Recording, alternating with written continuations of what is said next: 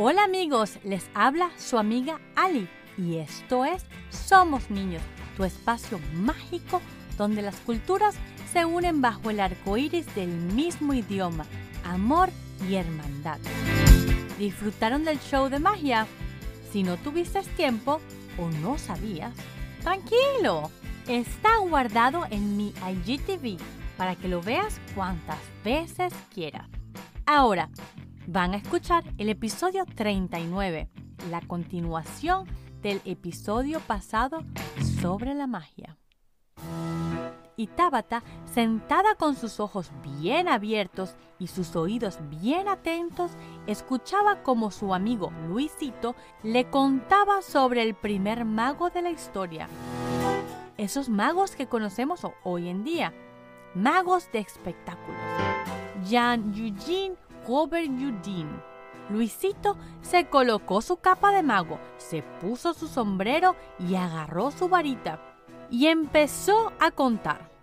Robert Eugene fue un francés relojero que en su tiempo libre le gustaba practicar la magia hasta que se volvió famoso y decidió dedicarse a tiempo completo. Le gustaba tanto practicar la magia que todo el día estaba inventando nuevos trucos y en muchas ocasiones su esposa e hijo eran parte de sus shows.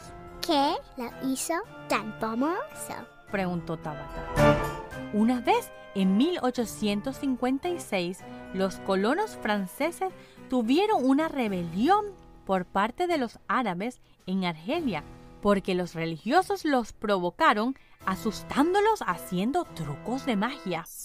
Pero Napoleón III, el sobrino del gran Napoleón, envió a Robert Houdin con el propósito de asustarlos más, demostrando que los franceses tenían mejores poderes. Claro está, los árabes pensaban que eran poderes mágicos de verdad, hechicería, pero eran puros trucos de magia. ¿Y qué hizo? Preguntó Tabata con curiosidad. Luisito continuó. Permitió que un árabe le disparara con una bala marcada y esta, en vez de matarle, apareció entre sus dientes. ¡Wow! Otro de los trucos implementados fue mostrar una caja vacía fácil de levantar, pero que tenía un fondo de acero y escondió un imán en el suelo, logrando que nadie pudiese levantar la caja, mostrando que con su poder ningún guerrero, ni el más fuerte, pudiese contra él. Pero luego hizo lo contrario, probó que hasta el más débil pudiese cargarlo, si él lo permitía. Muchas veces sus trucos eran tan innovadores que debía enseñar el truco a las autoridades para que no lo fichasen de brujo. ¡Hey! Luisito, riendo, dijo, eso pasaba en esa época, ¿o no? Tabata, aceptándolo, le dijo que hasta hoy en día sus identidades deben ser protegidas porque no todo el mundo las acepta, Y muchos los tienen miedo. agregó. También existe la historia o la leyenda de un mago, así como tú, con poderes reales. No se sabe si existió porque se habla mucho de él, pero más que todo en historias literarias. El mago Merlín.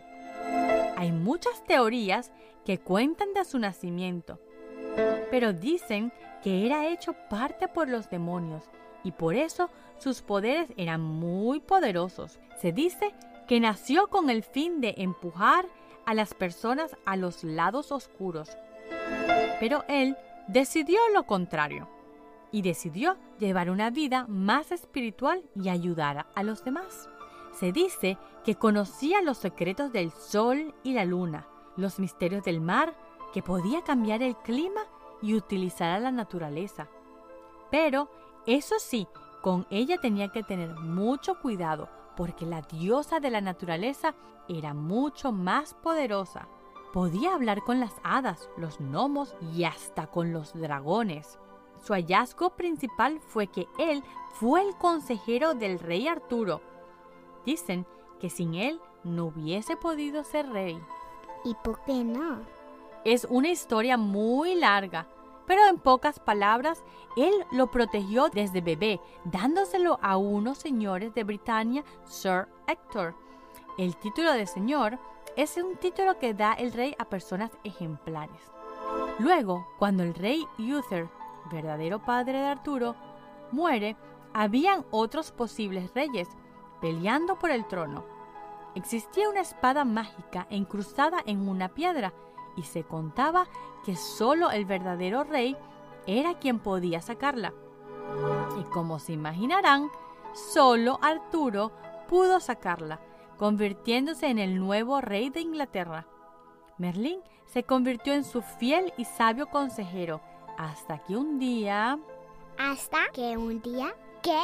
Desesperada por más información, gritaba Tabata hasta que un día se enamoró de una dama llamada Nimue. Era la hija del rey de Northumberland. Enamorado le enseñó a hacer hechizos, pero ella un día empezó a sentir miedo al ver lo poderoso que era. Al fin y al cabo, era hijo de un demonio. Así que un día le pidió que le enseñara cómo atrapar a un hombre, y con ese mismo hechizo lo atrapó. Dicen que en una casa de cristal, en un lago, y otros dicen que lo atrapó en un árbol. La verdad es que él no podía salir, solo ella podía entrar y salir. Tabata se levantó del suelo y afirmó, podría confirmar que Maglo Malvin. Y si fue así, mis ancestros me vieron escucharte. Más bien, voy corriendo a casa a preguntarme a mamá y a mis tías. ¡Chao! Y así culminan estos dos episodios sobre la magia. Espero que hayan sido encantados con ellas y vuelvan a nuestro próximo episodio. Aquí los esperaré. Recuerden, quien tiene un amigo tiene un tesoro. Y hasta la próxima. Somos los niños y nos gusta jugar. Niños, nos gusta